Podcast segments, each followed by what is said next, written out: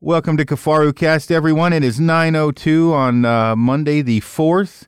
I am still COVID free. I have one of my probably longest friends in the history of Aaron Kind on the horn, a guy who I spent 10 great months with in the shittiest part of Korea that I know of. I guess you would be, it, I, when I knew you, Sergeant Tetrault, but what?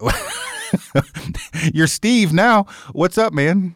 Yeah, what's up, man? Yeah, those were some uh, crazy times at Camp Howze. Camp Howze is the only place in America, in the world, where we own a base that it's uphill both ways.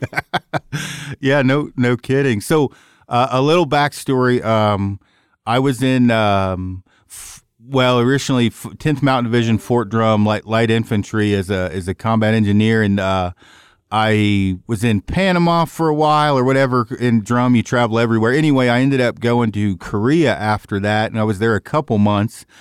And uh, after I was there a couple months, you were a staff sergeant, and you came from Bragg, and you were a light fighter, and uh, kind of all the light fighters stuck together for the most part when we were there, which is how I got to know you. And then fast forward a shitload of years, I saw you at the Pacific Northwest Sportsman Show because you were stationed in Lewis. Is that the gist of it? Yeah, that's the gist of it, man. I uh, I was probably you know back in 1998. I was a uh, I was a staff sergeant in the 82nd Airborne Division. You know, jumping out of airplanes for a living, living the Hooah life, and then. Uh, one day I walked into work and they gave me a set of orders. Said you're going to Korea, and I was like, "Oh shit, I don't want to go to Korea." you know, the old adjective that they used to say that in order to get one one soldier to go to Korea, you had to put 25 of them on orders because everybody found a way to get out of going. And well, I couldn't get out of it, and I ended up at Camp Howze Korea. And when I walked through the door, uh, one of the first people I met was you and old Daniel Barnes, yeah. the armor. Remember yeah. that kid? yeah, I do.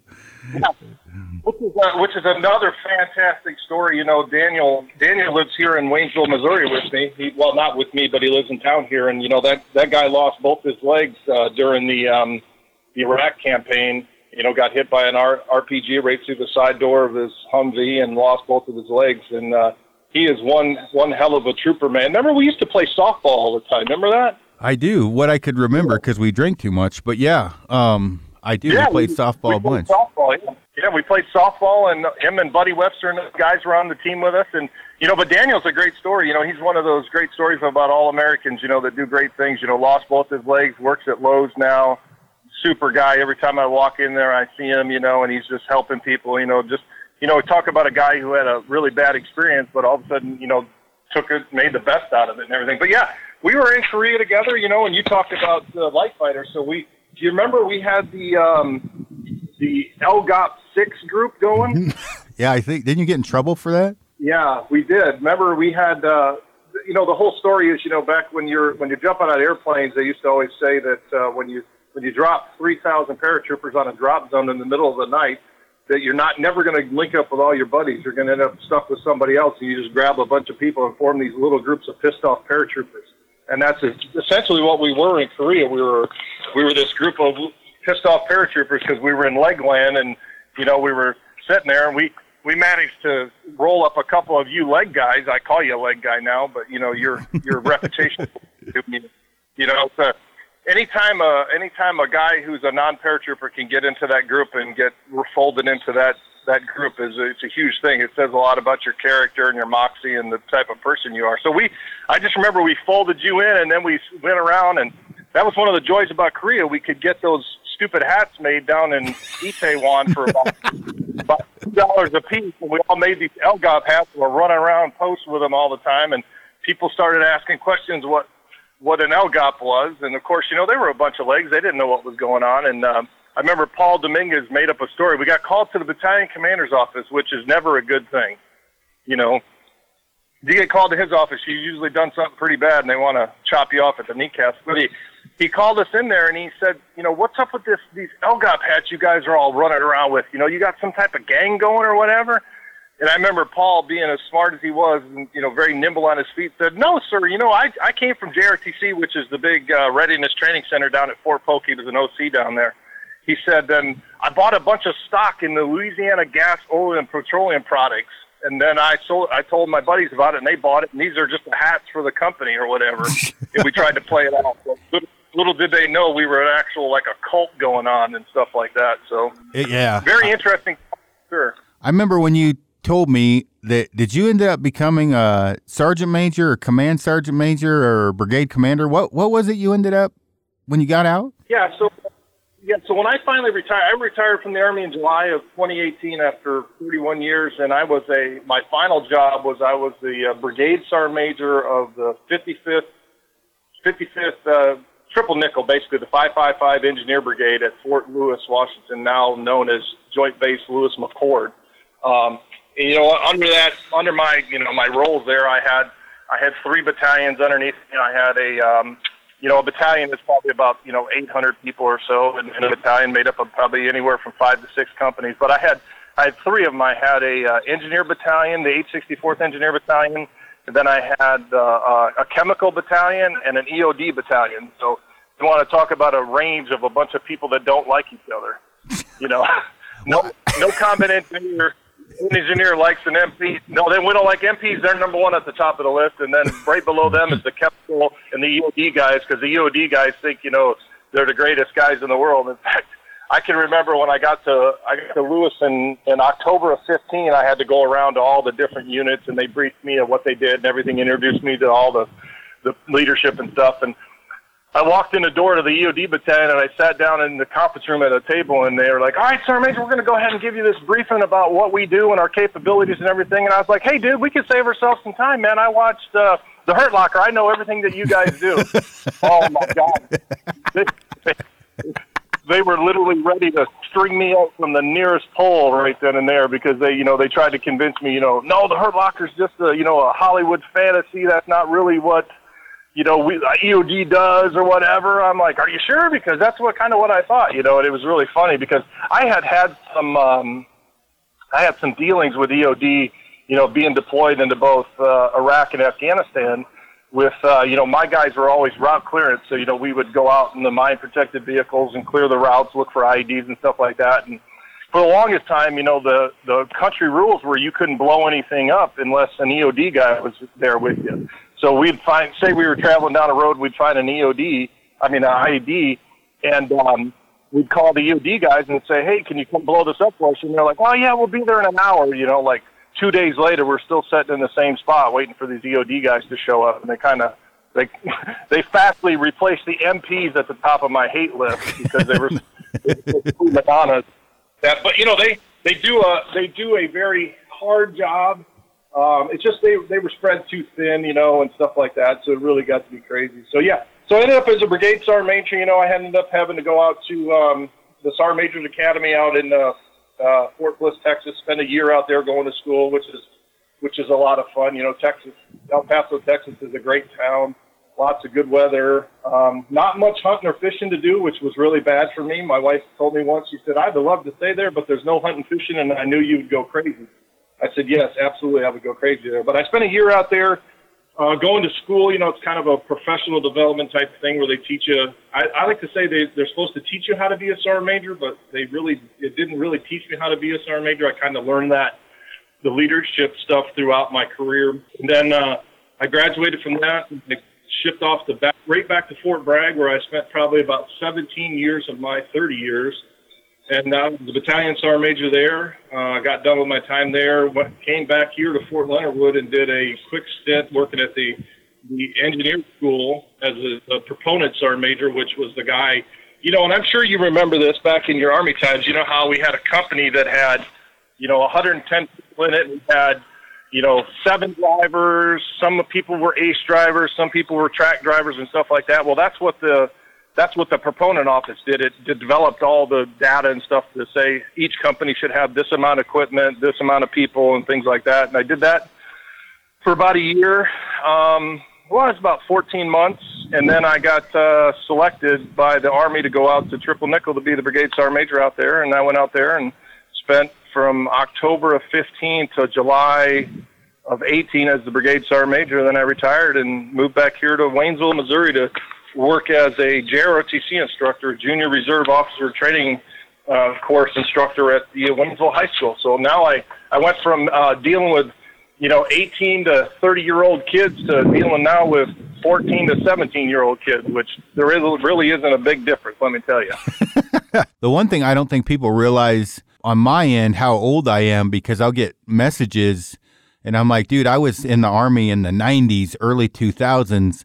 The 240 Bravo was just getting introduced. Like we had M60s. Like we, you know, it was I say where you covered three decades. Like you, you yep. cover.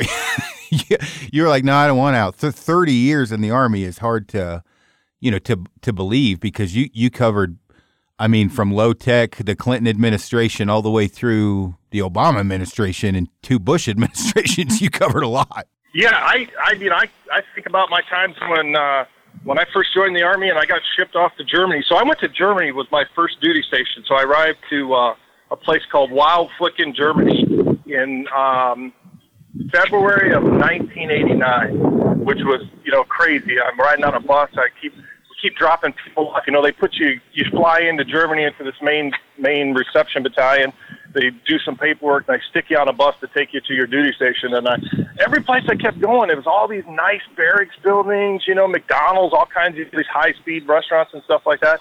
And I kept going, and before you know it, I was the only dude left on the bus. And I'm like, oh man, this can't be good. Well, they dropped me off at camp at Wildflecken there, and uh, it was crazy because I was telling my wife the other day, the Army's changed so much. You know, I drive out here on Fort Leonard Wood now, and the kids that are, you know, young privates to specialists, they have three person houses. So they literally have a house that they live in. I showed up to my first duty station. I lived in a room with eight other dudes. You know, each of us had double, in four corners of the room, there was bunk beds and uh, you had wall lockers separating off your little personal space, and we were driving around in one one threes, and we were wearing uh, BDUs, you know, the old camouflage BDUs, and then switched, you know, later on in life, we switched to a new uniform. We got the ACU uniform, which was the, you know, the Army combat uniform, which is that, I don't know, well, whoever thought that was a good idea, was that gray digital one. And then we switched back to the OCP. So I think I've been through well, we actually had when I first got to Germany, they they issued us um, the OD green uniforms to go to the field in. So technically, I had I had four uniforms during my time in the army, four different camouflage uniforms, two different dress uniforms. Uh, I went from having an M16 that fired on full automatic that you know looked like it was straight out of Vietnam. Now that by the time I ended, you know, I had a I had an M4 with an ACOG sight on it, you know, a, a, laser you know, yeah. So I've seen, I saw some pretty, uh, pretty good stuff through the army. You know, technology change and stuff like that. So, but it was cool to see all that stuff, you know, coming and going. But I realized after a while there, as I got older, that those those new things coming out were twice as hard to figure out how to use. You know, in the old days, you could just take a, a Prick 77 radio, turn a knob, put the radio frequency on it, and talk to somebody. Now you gotta, you know, you gotta the cryptic thing going on in it. You're talking on emitter radios or Harris radios that you got to have, you know, like a nuclear degree just to figure out how to program it. Do I need a beer can antenna? Do I need a, you know, it just it was crazy all the stuff that we've seen for sure. Dude, I I uh we had some we get some pretty high speed guys that come through here, and I was talking to them about um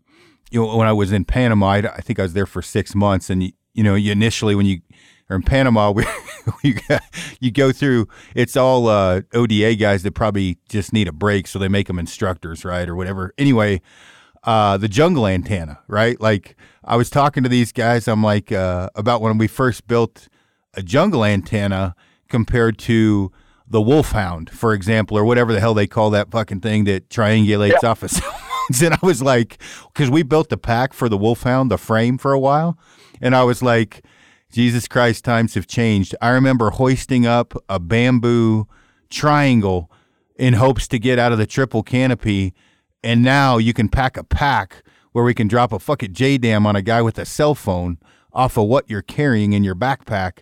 It, it's pretty amazing technology as far as a warfighter goes. Um, you know, and, and again, I obviously now I deal with it on a on a different side of things where I have guys like yourself and, and others that come through that need high speed shit. And I just look at it and I'm like, wow, times have changed. We'll get into the AT4 story later because a lot of people don't believe that. But uh, when we were there, um, that was when anthrax. Uh, were you there when we got shot with anthrax, Dominguez and I? Yes. Do you remember when he had me fall on the floor and start twitching? yeah, that didn't go over very well. yeah, we so like at that time we were the first, I think, or one of the first to get shot with anthrax because we were in Southeast Asia, and I think the concept behind that is a normal human can handle three spores of anthrax, and we got injected with it for what three injections for over a year or something. I can't remember, and um, it was supposed to help our immunity to anthrax. Uh, you know, and I was honestly, I'm like, man, my asshole's gonna turn around and start talking fucking back to me. I don't know what they're injecting, but you get injected with all kinds of shit. But that was in '97 or '98. Yeah, '98. Nine, not yeah, 90, 98. and I don't know what came of that, if it actually helped anyone or or what. But that, I mean, that's how long ago we're we're talking when you and I knew each other. Yeah, well, I got you know after my after my shot in Korea of anthrax, I got them for another, I think another six years after that. I kept getting a booster shot every year, and that was that and the gamma globin shot. Remember the gamma oh, globin oh, shot? They fuck would that thing, yeah. Oh my god, that thing would leave like a, a, a softball-sized knot in the back of your butt, upper butt cheek, and dude, it would hurt for years, man. And I, I don't know, I probably had I've had so much stuff injected into my body. In fact, I seen a thing on Instagram the other day. Someone said if you've ever if you've ever been inoculated by the United States Army, you're you're you'll never get COVID nineteen. So I don't know if that's true or not. Probably not. But yeah, it's like a, a little meme that said something about you know it gets in your body and starts going around and finds all the stuff the Army's injected you with and said, oh, we can't live here and kind of runs away. But yeah, we've got plenty of shots, man. You know, between the malaria shot, malaria pills, the anthrax shots, gamma globin shots, this shot, that shot. You know, I think we were all, you know, hey, you got to do this, so we did that, and we took them, and that was just the way it is. I just, I remember looking at my shot record one day, and you know, a normal shot record's probably about two pages long. I think I had like 18 pages of shot record. Like I, I don't know how I'd ever track of what I actually got, to tell you the truth.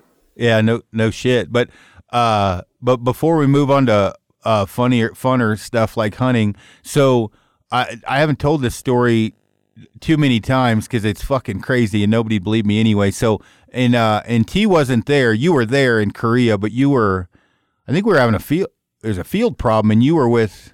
Yeah, so I was out with my A and O platoon, which was the assault and obstacle platoon.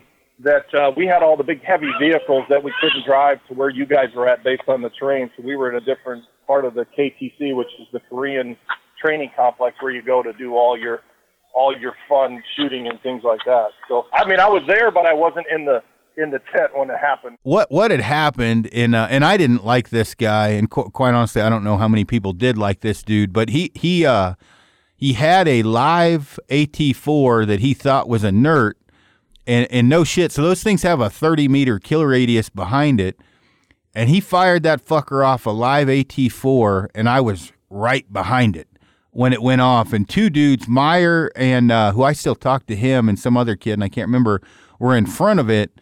Uh, but it blew me back.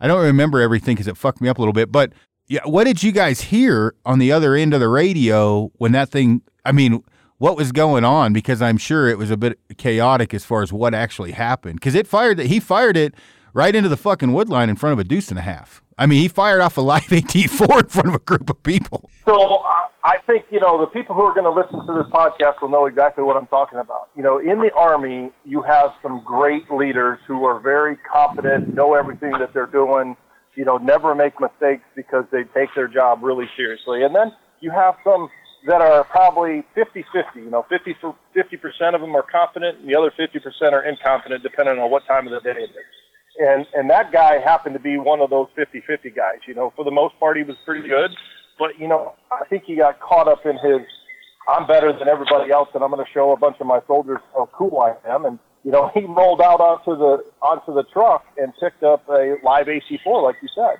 and brings it into a, you know brings it in there and says, "Hey, check this out. We're going to do some training," you know, and it fires this live thing up. The one thing I remember most about it is is a couple weeks later after you got back from the hospital and everything, I remember you telling me, hey, the only thing I remember was I, I uh, something happened and then I woke up on a Blackhawk buck naked and it was cold and they were flying me back to cold.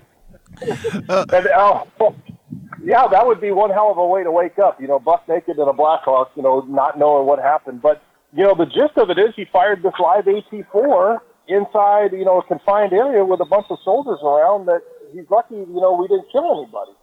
Oh you know, yeah. And it's just I, I don't know. You know, I I think you know you could take your average you know eighth grader and show them a NERT AT4 and a live one and say, tell me which one is real, which not. I mean, the NERT one's got holes drilled in it, says a NERT on it. It's got a blue know, band around the motherfucker too, because Yeah, I remember yeah.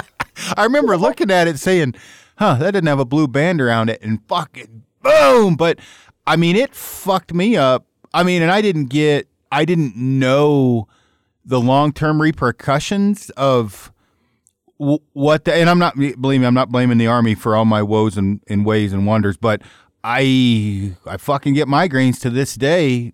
At an epic level, I got to take medication for it, and I didn't get them before I got hit with that fucking rocket, but I certainly got them after. Oh, yeah. I mean, you know, back in those days, we didn't even know what, what a traumatic brain injury was. You know, it wasn't one of those terms. You know, that term didn't really come into effect until the, the until the Iraq and Afghanistan wars. But I have no doubt that you had some type of TBI injury from it.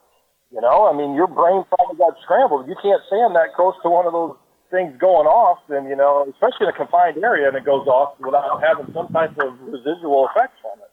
Yeah, I know, mean, and it, just- it blew me back, and I landed on my my uh, my K pot, and it it um, you know, my head. I still got a knot on my head from where I had landed, but I mean, knock on wood. Other than my equilibrium being fucked up, and and uh, I was bleeding out my ears and my my eyes a little bit, which sounds way worse than it was. Fuck, man, I was lucky, super lucky. And you know what was really lucky is that bitch piled into a fucking poplar tree before it activated. That's what was really lucky. Yeah.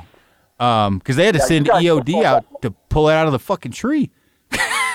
Yeah, you guys got lucky, but you know, I can tell you those that is that is one of those incidents that you know it happens in training, and you kind of look at it. But I just remember how the chain of command and how they handled it and everything. But I can I can give you a, a, a kind of a the same story, but in a different context. So years later, I'm a I'm a platoon sergeant in the 82nd Airborne Division, and we had just came back from a, uh, a nine month deployment to Kosovo. We got shipped off, you know, over there, no notice, shipped us over there, and we did, you know, a lot of peacekeeping stuff. When we come back, we had to refit and get ready for training. So one of the things we were doing, we were out at Camp McCall, which is is where the SF guys train. That's where all the SF guys, when you go and do your stuff, you go to Camp McCall. And they had a really great MOUT site out there, so we were using their MOUT site, you know, to, to practice urban training is basically what it is. And I had a bunch of, I had my platoon, and we were going through two different scenarios. So the scenario was, you know, the a bunch of terrorists were in a building, and we had to breach into the building and go secure secure a hostage or something. You know, would I ever do that in actual normal life? No, but it was just a training type thing. So we we get out there, and the day before we're practicing doing what we call rubber strip charges. You know, you take this rubber, just basically a rubber tire, and you make a explosive charge on it, put some uh, C4 on the back of it, and when it blows up, it launches, you know, through the door jamb and blows the door off the hinges. So I go and I got a bunch of my guys, and I'm practicing with these things, and we're trying to figure out how many, you know, strips of det cord we need to put on this thing. Well, we put like three strips on it, and we go to blow it up, and it's blowing the door straight off the hinges through the room. And we're like, oh, that might be too much. so I tell all my guys, hey, only put one strip of det cord on there. They're like, okay. So later that night, we're getting ready. The next morning is the big time we're going to go in and actually run this mission and everything. So my guys are prepping, do their stuff. So as a platoon sergeant, I'm with one squad, and my platoon leader's with another squad. So they're making these charges, and the squad leader says, hey, I want four strips of det cord on there.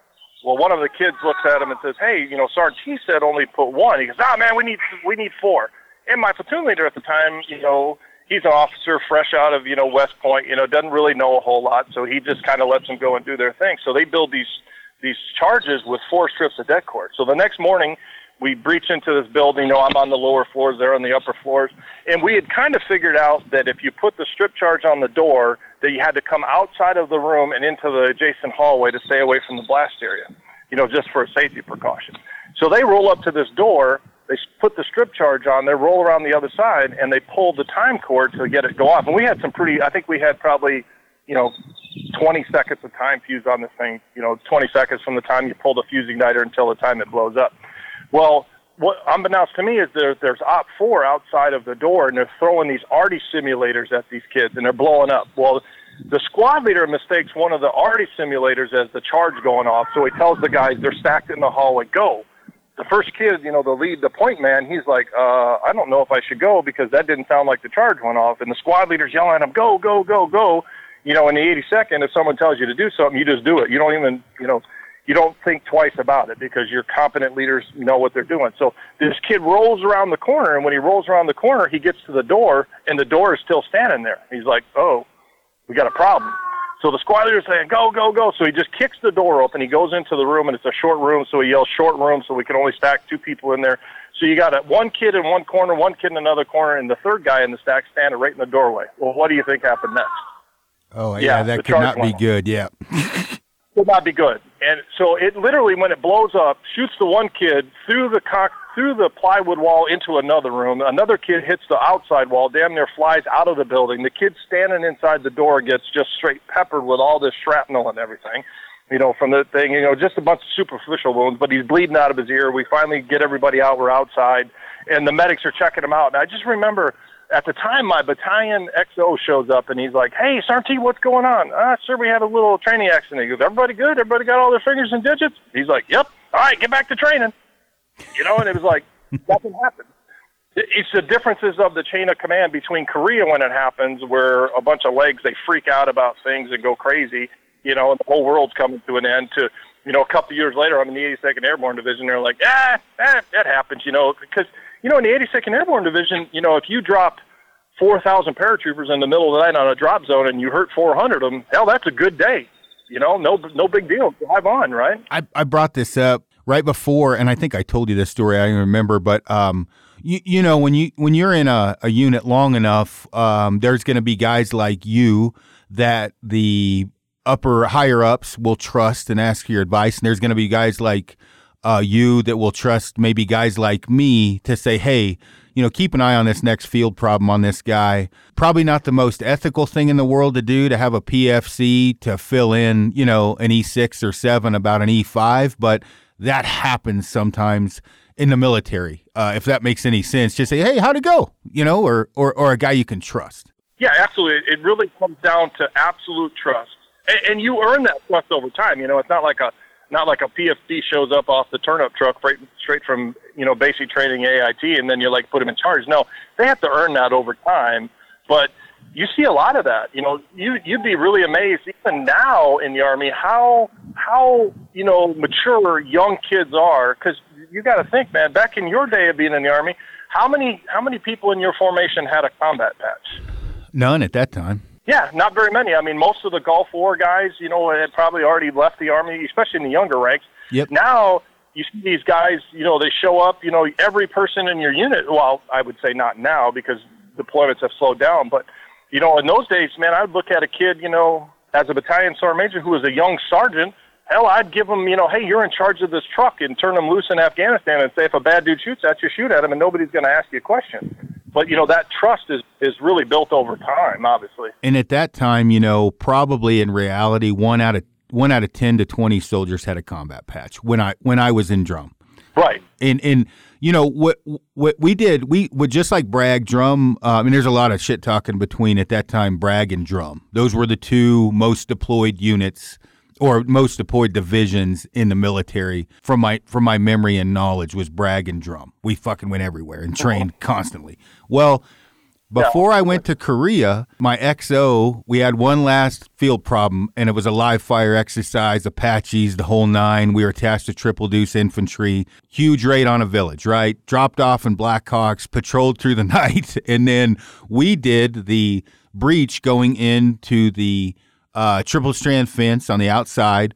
Once we breached it, and, and you'll laugh at this because my XO is like, hey, Snyder, uh, your new squad leader, you know, I need you to keep an eye, not like eye on him, like write him up, but hey, let me know how he did. He had just come from the MPs, and they're like, he's like, you're basically going to be pulling Overwatch for this whole thing to see how the the squad does because you don't want to look like idiots when you're attached to the infantry either, right? And I right. was I was good at nav. I'd done these fucking field problems. I don't know how many times because you're constantly doing them. So when you do a, a live fire, you do usually a dummy day or an inert day, an inert night, and then you do a live day and a live night. Um, or that's how we did it in drum. Is that generally how you guys do it? Yeah.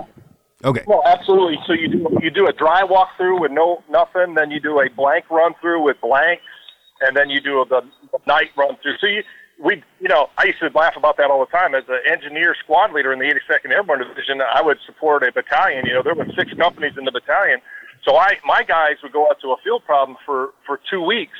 You know, doing live fires. And I'd literally, by the end of it, I'd had done so many live fires. You know, most of the infantry squads they were doing four we'd end up doing like 25 to 30. Yep. What happened in that specific case when we did the um, the the day and the night on the second run?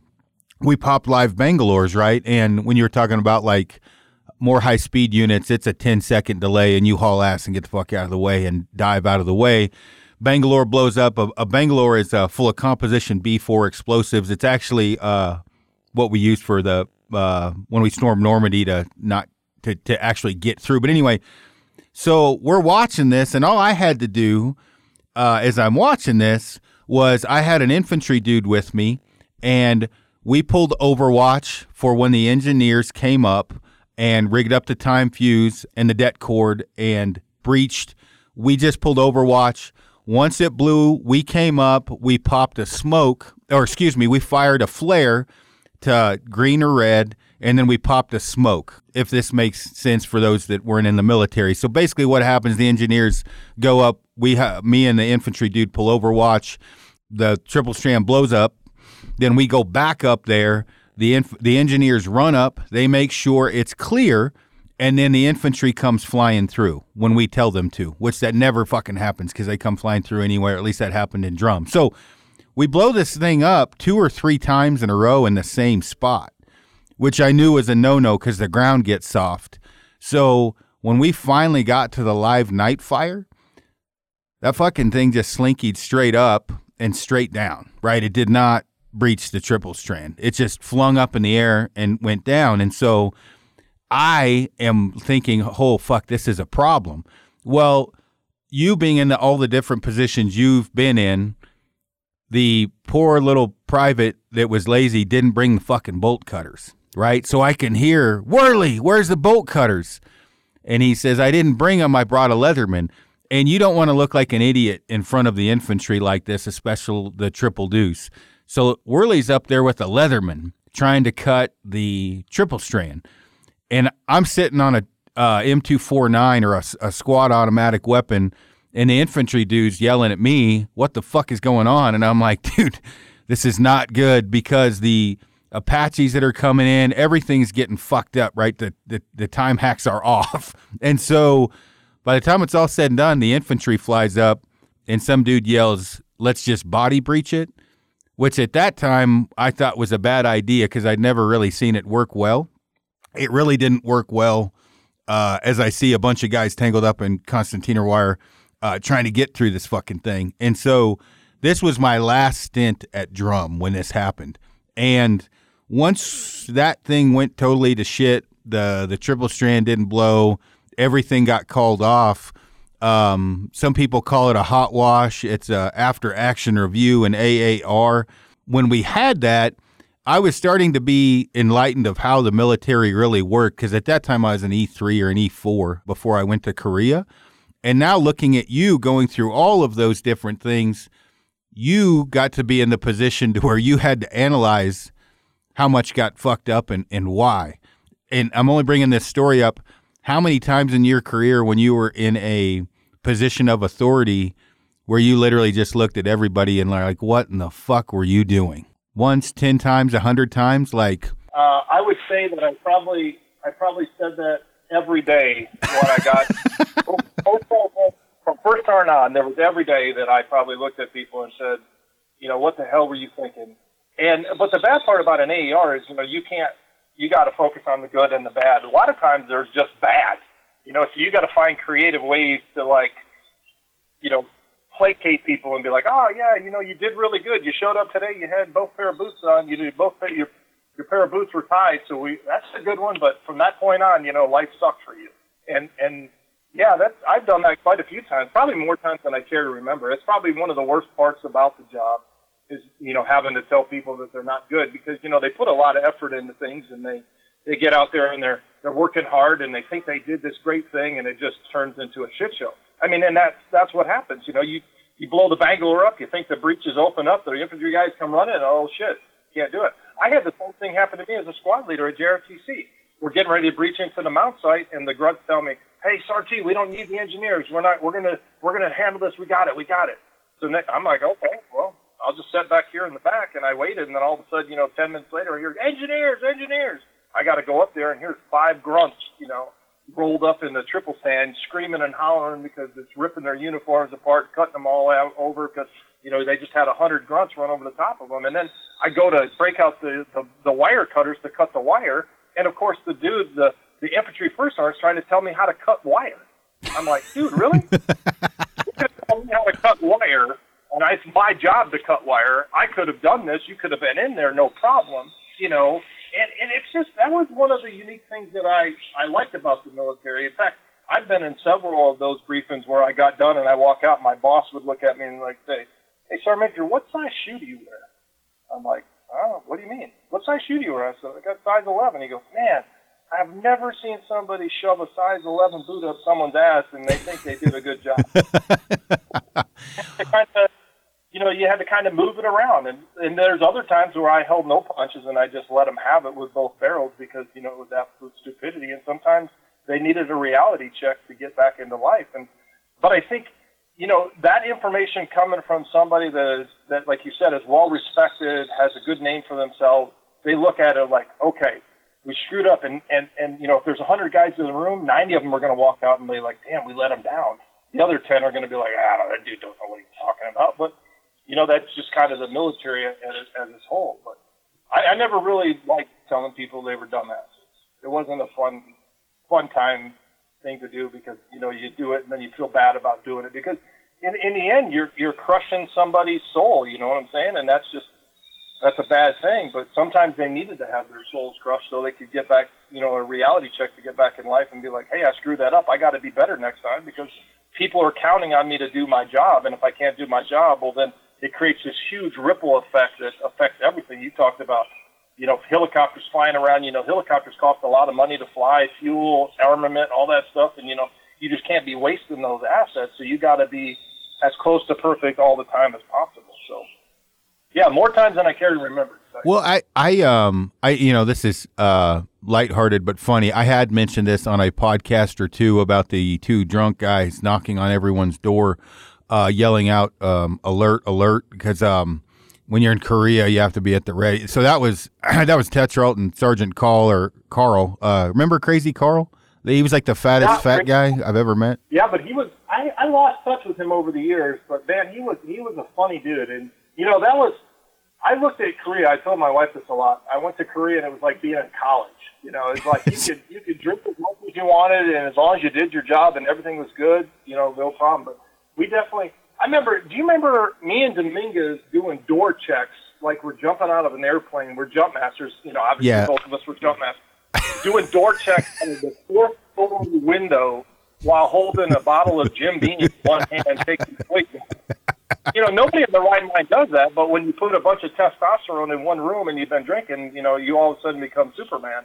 But I will tell you, we did a lot. Of, we did a lot of drinking, but I was one of the crazy few people who went to Korea I went as a staff sergeant and left left as a sergeant first class. So I actually got promoted in Korea. Most people go to Korea as a staff sergeant, get get demoted, you know, to sergeant because they done something stupid. But I had after you left Korea, dude, I literally for the last two months locked myself in my room because I realized if I kept doing the stupid things I was doing, that somebody would be like, my reputation would not be able to hold me any longer, and I was about ready to get the amble dropped on me. So I went from being the crazy dude to the monk sitting in a room eating ramen, trying to stay, you know, sane so I didn't get hammered. Yeah, I have to say though, like there are people in life throughout. I, I mean, you could ask me about 300 people in Korea, and uh, no homo here. I can't remember any of them, but I remembered you. You were always a solid, fair dude, you know, and you looked at things from a objective perspective, where you you look at something and you know, if you needed to be a dick, you were a dick. If you didn't need to be a dick, you're like, ah, don't fucking worry about it. It's not that big of a deal. We'll figure it out.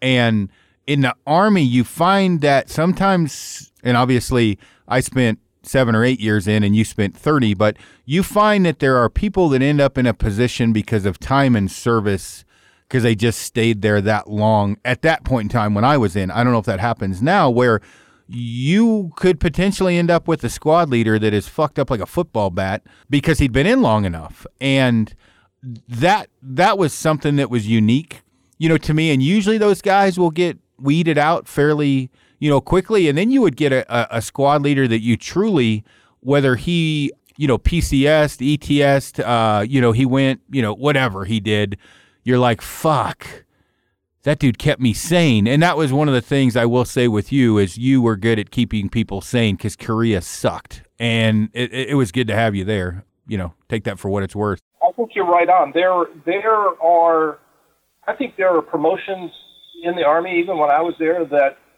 that were I like to call them mercy promotions.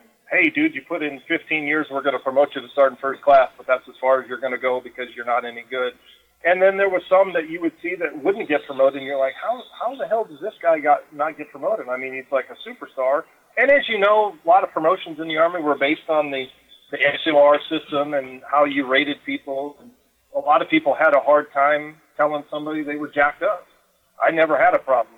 You know, if you were jacked up and you were, you know, know, I was a first sergeant and you were in my company and you were, I had 12 squad leaders and you were number 12 of 12. Well, I made sure it said you were 12 of 12 on your NCOER because the world needed to know that because you didn't want people to move on that would would cause you know especially during you know Iraq and Afghanistan, dude. There were people dying constantly, man, and you didn't want you couldn't have incompetent leaders, man. I mean, I got I got sent to um, I got sent to Afghanistan. Well, actually Iraq.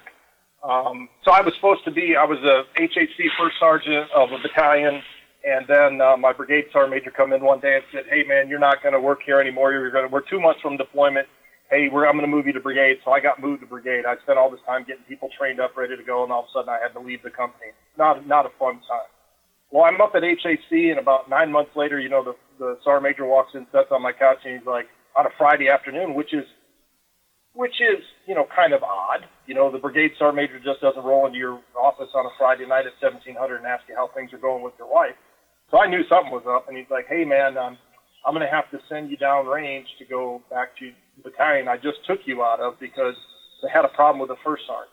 I'm like, "Okay, I'll go," you know, because I wanted to get back in the fight. So I ended up, in, you know, in Iraq, and when I'm in Iraq, I'm talking to this, you know, I got this company, and I got a I got a platoon leader and a platoon sergeant who are fighting each other constantly.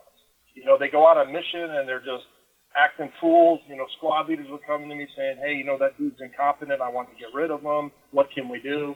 So I said, "Well, let me go see firsthand." So I, I go out. You know, of course, when I'm out with them, nothing happens because they're not going to be stupid when I'm there. So I just kept getting it all the time. And I remember I finally made a decision, and I I went to the battalion leadership and said, "Hey, I'm going to remove one hey, of this." One shift of my shift your headset again, man. You're you're coming in a little bad. Sorry, man. Okay. How about now? Can you hear me? Perfect. Yep, you're good technology is crazy. But you know, so this Dusar was not doing his job, so I ended up removing him. And one of the squad leaders walked up to me and said, "I just want to thank you, First Sergeant, because your professional decision has drastically improved my personal life." And right then and there, I knew that I'd made the right decision. You know, that guy probably shouldn't have been there, and I got I got him moved out of there. So, but man, when you start playing with people's lives and determine, you know, how much money they're going to make, whether they get promoted or not. That's that's a lot of lot of um, lot of responsibility that I didn't take lightly for sure.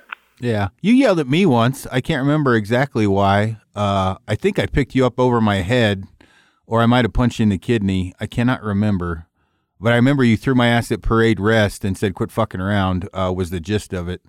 I'm not sure what it was. Yeah, I, I think you punched me in the kidney. Yeah, which was which was I not may, fun. I may have any, crossed a line. may have, and that that was probably one of those ones where our relationship and, and I think you understood for the most part, even though I was an NCO and you were a specialist, that you could do things because of our relationship, playing softball, you know, doing all that stuff but you crossed the line that day and, and I snapped you back into reality and then we never had a problem after that. Well, and I think you know, I could have punched of... you in the kidney if there wasn't 20 people fucking watching and you probably would have been like, all right, dickhead, don't do that shit. But there was a lot of people watching, so you had to be this is how I took it. You probably would have just smacked no, the shit out of me if it was private and said, "Don't fucking do that again." But in this case, there's people watching, so you had to put your professional face on, snap me at parade rest, so people knew I had crossed the line and that was not okay. And I mean, I fuck it. I I knew at that point. I probably shouldn't have done that shit. that one probably sent the, that one sent the message to you quickly. And and the difference is you you were able to take that moment in time and realize that you had done something and never do it again. Some people, same thing happens to them, and they just continue with their stupidity because they can't separate, you know, professional conduct from personal conduct, which was always baffling to me. But uh, Speaking of professional and personal conduct, what happened to Dominguez? Because he was crazy as shit. Awesome dude. Um, but he, from what I remember, he was kind of fearless and uh, a bit of a live wire. What ended up happening to him? So Paul, Paul went on and had a great career. Ended up retiring. He retired out of the army after 20 years. He made it to first sergeant, and uh, him and his wife are currently working for the Department of Defense in Hawaii. He works does some type of the civil service job out there for the Department of Defense, you know. And I think he he saw something on the wall too and said, "Hey, I, I made it this far. I might want to get out of here before something bad happens." And he left, and you know, he was. But like I said, he was a very competent guy. You know, you want to talk about a guy who taught me a lot is the young young staff sergeant going to JRTC multiple times over several years. Uh, he was my personal OC every time I went there, and he was he he taught me a lot of how to be a good leader and how to do things and but he had a wild side. And I think, you know, I think back through my career, there was quite a few leaders that I had that were first sergeant Iachimo Falanico. You know, any anybody who listens to this video, listens to this podcast that knows the engineers, Iachimo Falanico was probably one of the one of he's like a legend inside the the regiment. But you know, back in 1994 when he was my first sergeant, you know, and he I'm the operations sergeant. He calls me in his office on a Friday night and opens up his bottom drawer of his desk. It's full of Budweiser. You know, you couldn't get away with that kind of stuff nowadays. You know? No, I, I have heard I had heard of him from you, and I have heard of him many times after, uh, as far as him being a, a you know a, a, legend. And I think it was you that told me first, but he was the kind of guy. If two people had issues, he'd throw boxing gloves on and be like, "All right, settle it, go ahead," and just have them beat the shit out of each other great. So back in my, you know, Alpha 307, back in the early 90s, you know, we had a policy that said, hey, if you get you get a choice for Article 15, you can either get an Article 15, which is UCMJ action, you know, you got in trouble, you're going to be punished for it, or you could put the boxing gloves on with Falanico, and Falanico would beat the piss out of you. I've seen many dudes walk out of his office with a black eye, but like, peace out, bitches, I'm going to the club. Because he got his ass beat by the first sergeant, he didn't get an Article 15. But, you know, that kind of, uh, in those days, set the conditions for us to be so successful because – you had leaders that were just really looking out for you and you would do anything for them. And, you know, you want to talk about, you know, I told you I'm a JROTC instructor at a high school now. I actually had, in the last two years, this year and last year, I had both of uh, Falanico's grandsons in my class.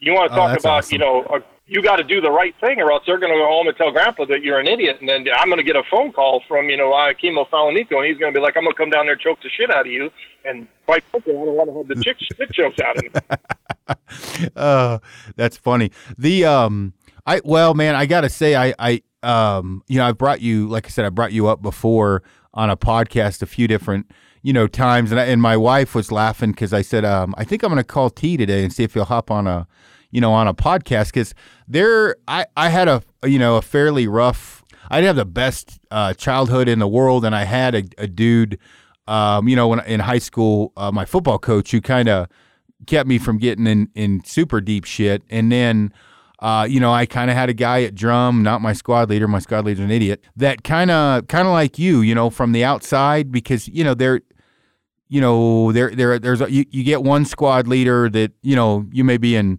you know, first platoon, first squad, and he's in third platoon, third squad, but, you know, you're kind of hanging out with him and, and looking to him for guidance, your squad leader's probably not going to take too kindly to that generally. But I, I, it was good to have you there because it, it helped. You know, little did you probably know at the time, but it helped shape me in the in the future. And you know, for even when I got out. Now, I I do remember when I was trying to get out after I was all fucked up. I found out that um, if I was hearing impaired by more than 30%, I could get like free hunting licenses because by the time it was said and done, I was ready to get the fuck out of the army. I was getting migraines. I wanted to go hunting more, and I think did you go down with me when I took my hearing test? Yeah, I got I got the joy of taking you down there several times, and I re- I remember the um, the the audiologist, you know, the guy who does the test, looking at you and telling you, "Hey, dude, you can't be you can't be that bad. It's just it's not possible." And then and then you finally came clean and told them what what was going on. I mean, you were you were hurt, but you know you had an alternative motive to try to get the benefit out of a better disability. You know, and what did you uh, did you ever get any disability from the military at all? You know what happened, which is uh, pretty crazy. So I I went to Carson and you know was there for man, I get I think I actually re-enlisted again. What what ended up happening is I kept getting these migraines, right? And when I'd get the migraines, I would vomit uncontrollably. Like I had to get a spinal tap a couple times, like you know, truly like you know, vomiting up blood and shit. And when you when that first happens, there's so many people that that fake injuries to you know, and they go to um, you know, the the the aid station or the you know, you go see the medic that you have a captain in there that he doesn't want to deal with you and he thinks you're he's like yeah whatever get the fuck out of here here's some motrin that i was so fucked up he sent me to specialists like uh neuro like a neuropsychologist and um i had to get a bunch of mris where they fi- figured out i had um calcium buildup on my frontal lobe and they couldn't figure out what was they couldn't figure out what was going on, right? They just couldn't figure out what the hell was up with the migraine. They gave me some medication. The first one they gave me, my tongue swelled up and I almost died because it closed my airways off. and so my poor wow. ex-wife was sticking popsicle sticks down my throat to push my tongue down because it swelled up so bad so I could could breathe, you know, like yeah, not to make it sound worse than it was, but it was a pill you put on your tongue, it dissolved. Anyway, it made my tongue swell up and they were like, "Look, man, you're not going to be able to be in a combat MOS with these issues." And I'm like, "Well, w- what's my other alternative?" And they were like, "Well, you can reclass." And I can't remember exactly what all the options were. You can get out.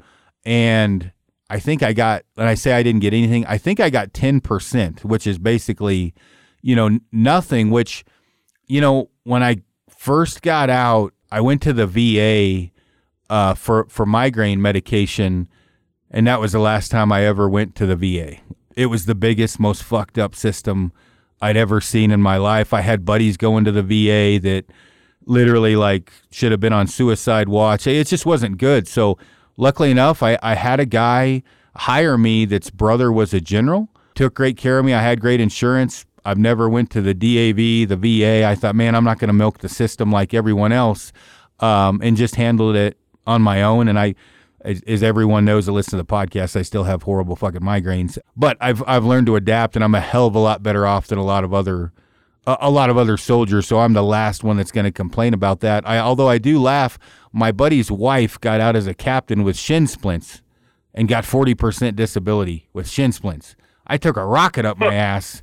Uh, and I really didn't get anything. So, but man, there's so many other soldiers that are way worse off than I am. I got a great life, so I'm not going to bitch. Um, I just have to take migraine pills every now and then. So I mean, I think the medical system is is gotten better over time. I mean, I used to joke all the time. You know, when I retired after 30 years in the military, my my medical records was about three quarters of an inch thick. I mean, I you know, when you're a leader, you just you don't go to sick call. You don't you don't go to see the doctor because it, it creates a bad image and and I probably there's a lot of things that I have now that if I would have probably had checked out when I was in the military, I would have probably been better off. You know, I had a I had a, uh, a surgeon once tell me that I have an ankle that looks like an 85 year old man. You know, that's kind of disheartening when you're 50 and you have an ankle that's got that much arthritis in it. But you know, that's that's just one of the things. But I was just I was just wondering how that kind of worked out for you. You know, there's a totally difference between when you leave the army as a retiree versus uh, just a, a soldier who just did a couple of years and then said, "Okay, I'm done." So, but at least you know, at least you didn't do this thing and become a pack clerk. Well, man, I, I the way I am, my innate nature, Mike, my being, I, I can't fuck over the system, right? Like when I say that, meaning I didn't want to take like this huge advantage over the system. I just wanted at the at the end of it, I was running towards the end of my enlistment. Whether I was going to get out normally or get out from a medical, I was just like, you know, I just want to get out and go hunting. That was kind of the end of it, right? I just wanted to go hunting, and so I thought, you know, when I got out, uh, it was like I think three months shy of when my enlistment was anyway. So it was kind of a moot point. I, you know, I had a a package that goes along with the medical when you get out. I can't remember what all it was as far as all these different things with school. Anyway, I didn't end up using any of it. I got a good job and I just worked my ass off at that job. And obviously, I am where I am now. And the more and more soldiers I talked to and help once we started going to the ward with the entire world, I thought, man, I need to just shut the fuck up and move on because I've got it pretty good. I mean, once we were at war for two decades, that's when the problems really started to happen. My issues were pretty minor compared to what else was going on. Yeah, no, you're absolutely right. Hey, but you know, I think you made a, um, you know, I made a career choice to stay in the army for 30 years. You made a career choice to get out and, and join the hunting world. And dude, you are you are killing it, man. Yeah, it's it's going good. I um, you know, I mean, it's it's um, it, it I am very very blessed with with everything going on and. I think that, uh, and I was talking to a, a, buddy of mine who, who kind of business partners and some other stuff. You know, I, I try to be very giving, not not for social media presence or anything else. I just try to help as many people as I can, and whether I'm giving them a bow or giving them advice or whatever, I kind of gotten the outlook if if I stop being that giving, I bet whatever's giving me all these great op- opportunities that I have, that might go away too. And so when people message me and be like, dude, you're crazy for spending eight hours answering questions on a Sunday.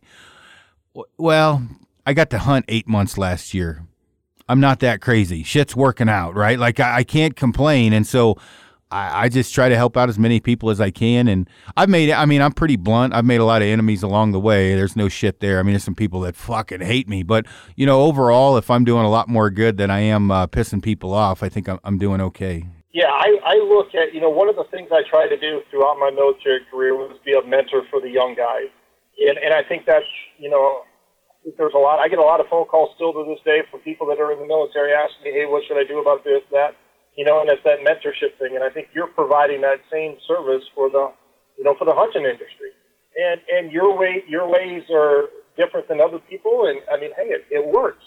But I'm going to tell you what I I look back from the Snyder that I knew early in the '90s, you know, Korea time frame till now, and you have matured into being a a phenomenal person. And I mean, I I look at your Instagram post all the time. I mean, I'm sitting there yesterday watching, you know, eight hours of asking questions, and it seems like the questions are repetitive. But I've never once ever seen you say, "Hey, dude, stop! Why don't you just Google that and figure it out?"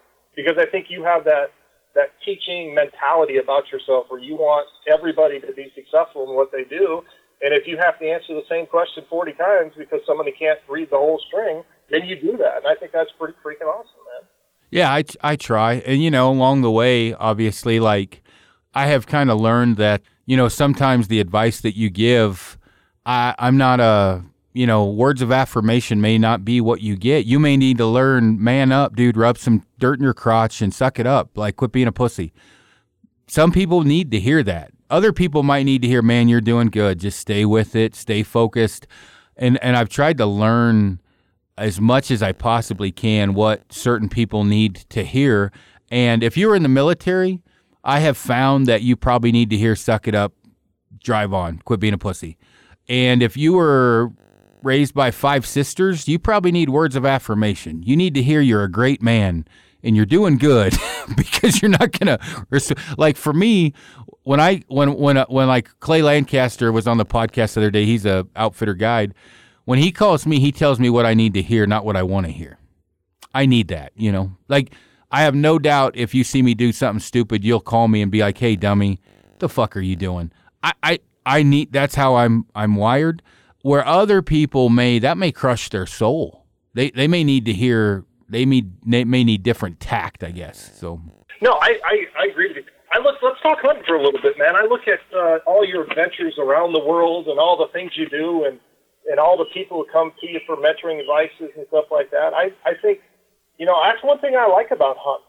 I like hunting because it allows me to interact with people. You know, even in the army, kids, you know, young kids would see me like, first time, where are you going? I'm going hunting tomorrow. Hey, I've been out hunting, you know, for the last 10 days and I haven't seen anything, you know, do you think you could show me a few spots? And, you know, I tell a kid, you know, hey, meet me here at 5 o'clock in the morning. I take him in the woods and say, get this tree right here, dude. You're probably going to see a deer. And, you know, two hours later, I get, you know, I hear a gunshot or something, or I get a text message, hey, first time I shot a deer, man, can you come help me? You know, and I see the excitement. And I think, you know, I think that's what the hunting industry is really about. It's about mentoring people to carry on those traditions. You know, I, I learned I learned my hunting traditions from my grandfather, and my father passed them on to me. You know, I got two boys, and I, I passed it to them. And I, I'm at the age now though where I, if I go hunting and I have people with me, I have more. I feel more uh, fulfilled if they end up shooting an animal versus me shooting an animal. Does, does that make sense? Do you feel yourself fighting in that? Oh yeah, yeah. I, I tell you what, there was a you know I got to hunt so much for a while before I was really known that there was a string of three or four years there that I was really doing a lot more helping than hunting. And I just liked photographing the adventure and helping a guy get an animal. And, and honestly, there was a few people in the industry, and they still do, they kind of have it out for me where they were like, oh, you know, he never kills anything. He just helps out, whatever, to where I thought, man, I, no matter how much good intentions I have, I'm going to have to shoot a lot of animals and not help as many people as I would like because of how the industry works. Because truly, I mean, I love hunting and and uh, and I always want to hunt, but I, much like yourself, I really like to see the enjoyment of someone when they get their first animal or some epic tag they drew, and also, man, I I like photography. I really like photographing the you know the adventure. And and and you I mean you I, that was one of the common things we had obviously was fishing and hunting when we were in Korea. You are a crazy crazy fisherman. I mean you hunt your ass off as well but you fish like a fool I, I would assume you kind of carried that through in Washington and were salmon and steelhead fishing just like when you were in Missouri your entire career is that correct yeah absolutely so you know, here's a funny story. So when I when I got selected to be a sergeant major, we had to rank order all these different jobs, and I literally ranked ordered the jobs based on hunting and fishing location. So like there was a there was one on there for Fort Carson. So I said, oh Fort Carson, man, that's some great hunting out there. Uh, Fort Riley, you know, think about the whitetail and, and out there. And I kind of went through it that way, and it never worked out that way. They just kind of sent me to where they wanted to. I, I don't think I ever got my first or second choice ever, but I always uh, tried to make life better. I remember I got out to um, Fort Lewis. You know, I'm a, originally from Michigan, so I grew up, you know, salmon fishing and stuff like that. And when when I got out there, dude, I I went full bore, man. Um, and I was on the river every waking moment I could I could do, and and I I loved it. The Pacific Northwest was probably one of the most beautiful places I had ever been to.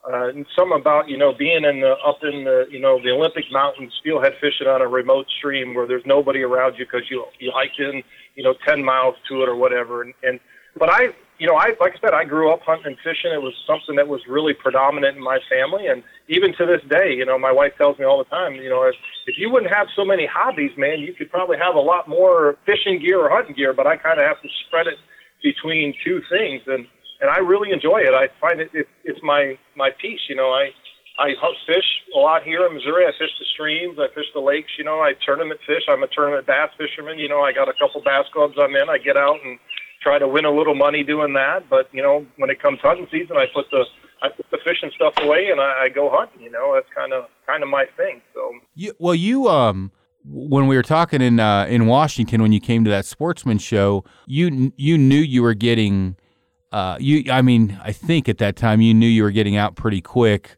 Uh, and I think you were somewhat unsure if you were going to go back uh, to the hinterland or, or if you were going to, you know, what? Because I remember I tried to hire you, or at least gave you the option to be our tactical rep. Is Missouri? Do you just are you? Is that just home because uh, the fishing and the turkey hunting and whitetail, or was it because of family, or why'd you end up going back there? Um, you know, I, I, you know, I went. So first of all, I, I was, I, I remember that day vividly. I was out. We went to the sportsman show. I found out. Remember, because we we had we had uh, reunited through Instagram. of all places. You know, I, I got an Instagram account because my son was in college and he wanted to stay in contact with me. You know, college kids, they don't want to call you. They'll send you an Instagram message. I don't know what the hell's up with that. But I, I was sitting there one night. I found you. I sent you a note and I said, hey, is this the Aaron Snyder from Korea? And, you know, we, we linked up and then you told me you were coming out there.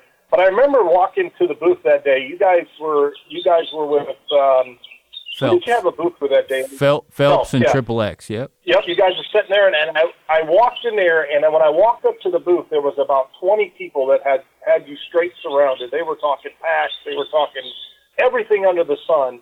And and I stood there back there for about 20 minutes watching you talk to all these people. And I, you know, I waited my turn because I realized you you were there for a reason. But when the, when we reconnected right there on the spot, it was like we had never left each other. You know, and it was phenomenal. And then I remember you took me for a walk. You said, "Come on, man, let's walk around." So we walked to a couple different um, different booths, and you took me to I don't remember I don't remember who it was, but they had a gun booth. Do you remember who that was? Um, that might have been Christensen Arms or Proof Research. I'm not sure. Whoever it was, the guy there started asking me some questions about my military service or whatever.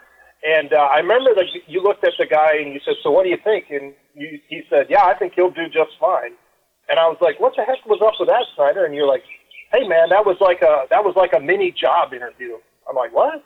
You're like, "Yeah, it was a mini job interview. That guy, you know, is pretty prominent guy or whatever. I wanted to kind of see what he thought about you or whatever." And that's when you told me about the job at Kifaru, uh, coming to be the tactical rep. You know, and I, dude, I I got in the truck that day, because obviously my wife dropped me off there, she went shopping in Portland, did a bunch of stuff, and I was spent some time with you there at the show. But I remember getting in the truck and telling her that you had offered me a job, and I was so excited, man. I was like, oh my god, what a what a great thing, you know, because when you're transitioning out of the military, obviously you, you got to look for a job. You know, I got a nice retirement from the army, but it's not something that I could I could live on it, but I wouldn't, you know, have what I have now. So we were really excited about it. And, and I just, my daughter had just had a, we just had my granddaughter. And, you know, and I never thought that becoming a grandfather would be such a, such a phenomenal experience for me. And, you know, the wife and I talked about the job at Kifaru back and forth, back and forth, back and forth at a lot. You know, there was, there was huge benefits to doing it. And then there was also drawbacks, obviously. The drawbacks were, I would probably would be spending a lot of time with you traveling here, there, hunting this, doing that. I'd spend a lot of time away from my granddaughter. And, you know, at that time, you know, my granddaughter was probably the most important thing in my life, believe it or not, because, you know, going through all those new experiences and everything. And, and it just, I got to thinking about it and I said, well, I spent a lot of time gone away from my kids, you know, in the military, obviously. I mean, I mean, I miss graduations. I miss birthdays. I miss soccer games, baseball games, all kinds of things through military deployments and things of that nature. And I just, I didn't really want to, I didn't really want to miss all that. And I knew that I couldn't devote, I knew I probably couldn't devote all the time that you would have needed of me to be able to fulfill my obligations without putting something on the back burner. And I think that's the, that's the number one reason why I, I didn't come work for you. And I'm, you know, even to this day, I'm still blown away that you even offered me the job. But Missouri kind of fell in my lap too. My brother-in-law is in the military, and and the school here, the high school had a job opening, and and he called me up, and and it kind of fell in my lap. So that's how I ended up in Missouri. I mean, I think is the fishing and hunting and everything great? Absolutely.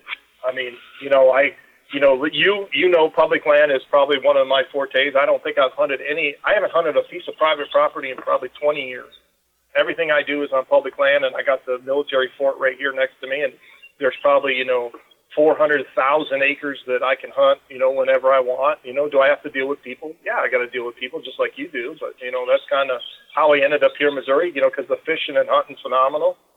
And and I didn't want to go to Michigan because Michigan was turning into a shithole with what's going on up there with the politics and all that stuff. And I just didn't want to go back to Michigan, so that's how we ended up here. Yeah, you've had good success for public land whitetail hunting. I got to say, oh, I'll give you an idea. I, I brought this up before, but uh, I, I shot a, a, pile of whitetails last year, and somebody messaged me and said, uh, "Are you going to hunt public land next year to prove all the doubters wrong that you can do the same thing on public land?" And I'm like, "Oh, I can tell you the doubters are 100% correct. There's no fucking way." I could do what I did last year on public land. Like I'm in no denial. West Western United States, I'm a public land guy. I, I love hunting public land, but when you start talking uh, turkey and whitetails, I, I mean there are some spots that are great public land hunting, um, but for the most part, time constraints, you know, the whole nine yards, not knowing where you know you live away you know the success you've had on public land is pretty amazing, especially with all the yahoos you got to deal with. And and I haven't hunted on a military base a bunch, some on Fort Carson, but it can be kind of a pain depending upon how they set it up.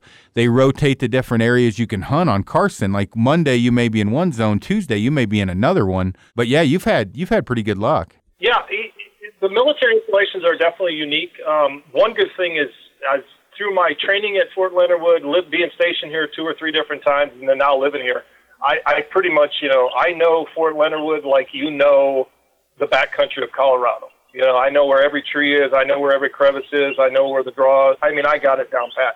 And I mean, that buck I killed this year um, is a tree that I found back in 2002 when I was here as a drill sergeant. You know, I found that area and kind of, you know, through through scouting, I was actually walking through the area with uh, with privates, and I found it, and you know, a lot of great deer sign, a lot of great rubs and everything, and I kind of did my homework and, and I figured it out. But you know, it, it is challenging because um, I remember one year at Fort Bragg, you know, private land, you know, it's not private, it's public land. You know, you have to go to an area, you go to a shed, sign out, get in line. You only got so many spots for certain areas. But I, I got lucky and I killed two bucks back to back. I killed one on a Saturday and one on a Sunday and, and I think in, in North Carolina you could kill three bucks at the time. But I noticed that after that, every time that I would go and sign out, there would be three or four trucks that would follow me into the hunting areas and literally follow me to wherever I was going hunting because they had realized, hey, that guy obviously knows where the deer are. Let's follow him. So I used to have to go on these big E and E missions, you know, drive down this road, park a truck, get out like I was actually trying to go in the woods and go hunting, and then wait for him to leave, and get back in my truck and go to another area and and do is there a lot of pressure? Sure, there is. There, you know, I I'm, I get up in a tree stand. You know, I got there at 5:30 in the morning. I'm I'm sitting there, and you know, at 6:55, here comes four hunters walking through the area because they have no idea where they're going for area. You know, I deal with it, but I, I just try to do my best, and you know, I think I got it figured out pretty well. I mean, I haven't killed no, you know, booners like you have, but I mean, I've killed my share of really decent bucks. You know, I got seven or eight on the wall downstairs in my my man cave that I look at every day, and you know they bring back memories of how I what what I had to go through to get those deer. You know, I had to really work and and do stuff. But public land is is definitely a challenge around here because there's there's not a lot of it. I mean, I'm sitting here in my backyard looking out, and I got there's a there's a big cow pasture right behind my backyard that are it's owned by this cattle company here. And dude, there are some monster bucks that I see walking my side yard every day that I could probably just step out my backyard and go hunt them and, and not have a problem. But you know, it's private property. You know, so I got to hunt that stuff, and it just it works out that way. And but you know, you've helped me a lot too. You know, I, I know FOC is probably not your favorite thing in the world, but I remember sitting at a conference two years ago and sending you notes about, hey, dude, what's FOC? What do I got to do? And you you told me, hey, get this insert, put this thing in here, do this, do that, dude. I will tell you what, my my game has gotten much better just from my my tips that you've given me and things like that, and, and you know and stuff. And you know, I I, I got to thank Hoyt Bows too because I tell you what, I've been a Hoyt shooter all my life, and and I love Hoyt, and they. I, people tell me, you know, that Hoyt suck. You need to get a different one. I'm like, dude, hey, everybody has their own. I'm not gonna fault you because you shoot a Bowtech or you shoot a PSE or something. Hey, everybody has their own thing, but you know what? If you need help, I'll help you but I'm not going to try to force you to go do something else. But you know, them Hoyt bows, man, are, are some killers, man. Especially in my world, man. I I sling arrows, and when I sling them, I don't miss, and deer usually only run a few yards away and die. So it definitely works for me, man. I, I tell you, it's funny you bring up Hoyt. I uh, I've went through a pile of different, you know, bows, and and uh, actually the fact I'm t- talking about this on this podcast will be. Uh, maybe it'll be overlooked by some, so I don't have to answer so many messages. I uh, I had like this big, the last four weeks, three weeks um, have been like nothing but just crazy bow testing. I'm about to you know drive my my wife crazy honestly because she does this filming and the speeds and penetration tests. You can imagine living with me, and she probably want to kill me. But man, I think I'm gonna end up shooting a Hoyt Satori with carbon foam limbs, uh, a, a metal riser. Man, I just it outshoots everything that I put it up against, and and uh, that'll stir up all kinds of shit. But I've shot Hoyts off and on for ever, and the whole, you know, the the Mathews, PSE, Hoyt, Bowtech, whatever, Elite man, it's like vehicles. Like I drive a Toyota, people fuck with me about that. But for what I do, mm-hmm. you know, I'm not going to tow a boat with that thing. But you're not going to want to follow me around in a Z71 on a mountain road, you know, a mining road looking for mountain goats. But we hook a boat up, yeah, I'm going to be sucking hind titty behind you, right? I mean, it's just what works best. And a lot of it, you've put a lot of animals on the ground with a Hoyt. Why would you switch? That's, you know, that's your yeah. baby. I mean, that's the one that works. That's the one you feel comfortable with. I think I think bows are like women. Once you find a good one, you never get rid of them, right? Yeah, uh, that is true. And believe me, I've gotten rid of lots of good women and good bows that I look back at and I'm like, fuck. And luckily, I'm in a position now. I, I think it only took four tries, but I've got a good one. And in the bow thing, it took a lot more than that. But backcountry hunting partners are not much different. Finding a wife might be easier than finding a backpack hunting partner. And I shit you not, it can be difficult. no, I, I know. I have I have several of my hunting buddies that you know they they do some stupid things. You know, I I told you, man, I I take a buddy in, put him in a spot, and say, all right, buddy, right here is where you need to be. Be in this tree. I guarantee you that big eight point's going to walk down this trail anywhere from 7:20 to 9:20 in the morning. He will be here. Just stay in this tree. What do they do? They go in there, they get up, they don't like it, they get down, they move to a different tree, and then at you know 8:40, that deer walks through the area, and they don't have a shot at him because they couldn't pay attention. And it's like, I told you exactly where to go, man. What are you doing? no, I, I've done the work for you, man. All you got to do is do this, or you know, I, I my next door neighbor um, when I lived on post was he wasn't a much much of a hunter, but he wanted to hunt all the time. So I took him out, and dude, that dude, you know, here's a guy who one day hung his bow upside down in the tree. He had a whisker biscuit, you know, so his arrow didn't fall out when he had it hung upside down. Here comes a buck. He grabs the bow. He realizes the bow's upside down, or he's he's dropped his bow out of a tree, and it's like, dude, I wonder how you could even even kill a deer. But I I find joy in those times, you know. And those are the dudes, like you said, you're going to stay with forever. I look at you and Frank, man. You and Frank are probably, I think you're connected at the hip somehow. You guys think everything's the same, and you're both got the mindset. And finding those true hunting partners that would get up, you know, bright and early with you and stick it out in the cold weather, those are few and far between, man. And I, you got to do some searching, man. But when you find the good one, don't ever get rid of them because the next, it's uh, like that old adage: the grass is always greener on the other side. It is, but it still has to be mowed. And, and why go through the extra work to have to do things if you have a good one? Just keep them around, man. You know, and it's weird, like with Frank and I, because you know, we Frank and I don't hang out on the weekends. We don't. A lot of it's because I live up on the mountain, but you know, we don't. You know, have like a attached at the hip.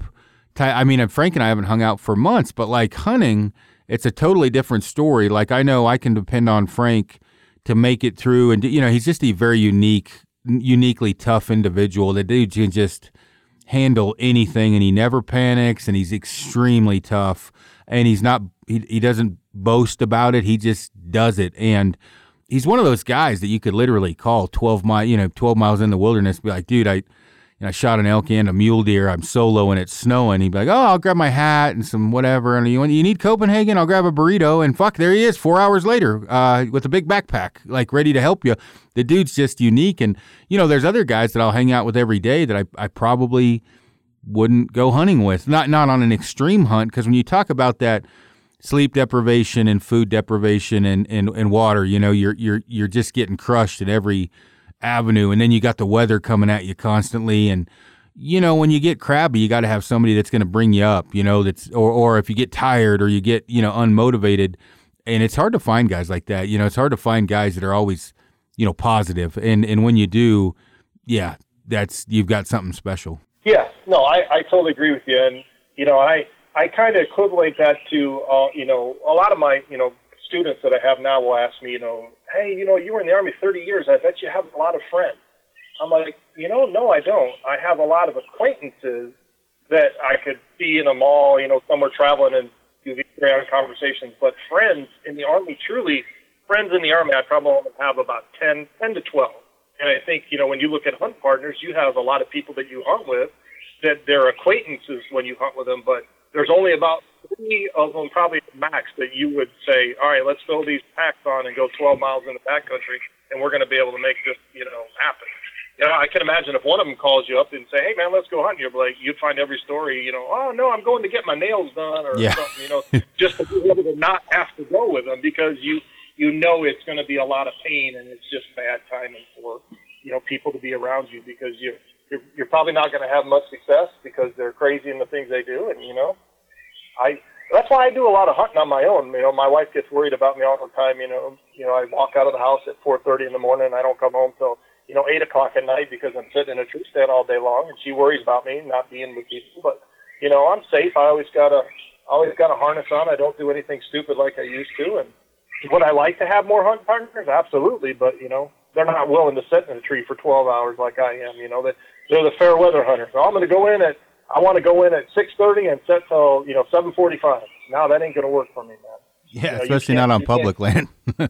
Yeah, no, exactly. You can't do it. So yeah, no, I, I totally agree with you, man. The Hunting partners are few and far between, and when you get a good one, you better keep them. Yeah, definitely. Man, we're hitting almost an hour and a half here. I should probably, I could talk all day, but I should probably hop off and answer some of the 14 people that have walked by the podcast room that have questions for me. Um, I, man, I appreciate you coming on. I appreciate the friendship, and I definitely appreciate uh, everything when we were, you know, together. I don't, uh, had a good impression on me for that lasted probably, or, or was bigger than probably you think, and I can't thank you enough. Yeah, I, I tell you what, I, I feel the same way, man. I, I really appreciate our friendship and how how it's blossomed over the last couple of years once we reunited. And I tell you what, I you're like uh, I, I look at you almost like being one of my little sons, you know, doing great things. Every time I open up an Instagram thing and see you doing something or asking questions, I just I sit back and I have conversations with my wife and my sons about you, and it's just like it's amazing, you know, the man that you become, you know, and I think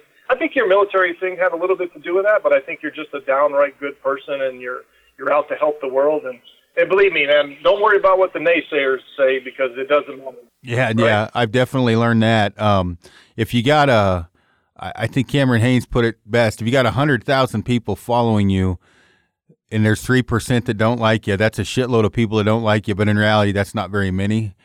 I try to look at it Yeah, that way. yep, it's, it's, it's a blip on the radar screen, man. But all right, man, I'll let you go, and, and thanks for having me on today. I really appreciate it. I love listening to you guys' podcast and, and Luke's podcast and stuff like that. And, you know, I you've opened up my my realm of reality in the hunting world a lot more with through your connections with people that you do things with, and I I just want to say, you know, I appreciate everything you do for me, you know, and and uh, take care of yourself and tell Amy and Frank I said hello. All right, sounds good, man. Take it easy. All right, thanks, brother. We'll talk to you later. You too.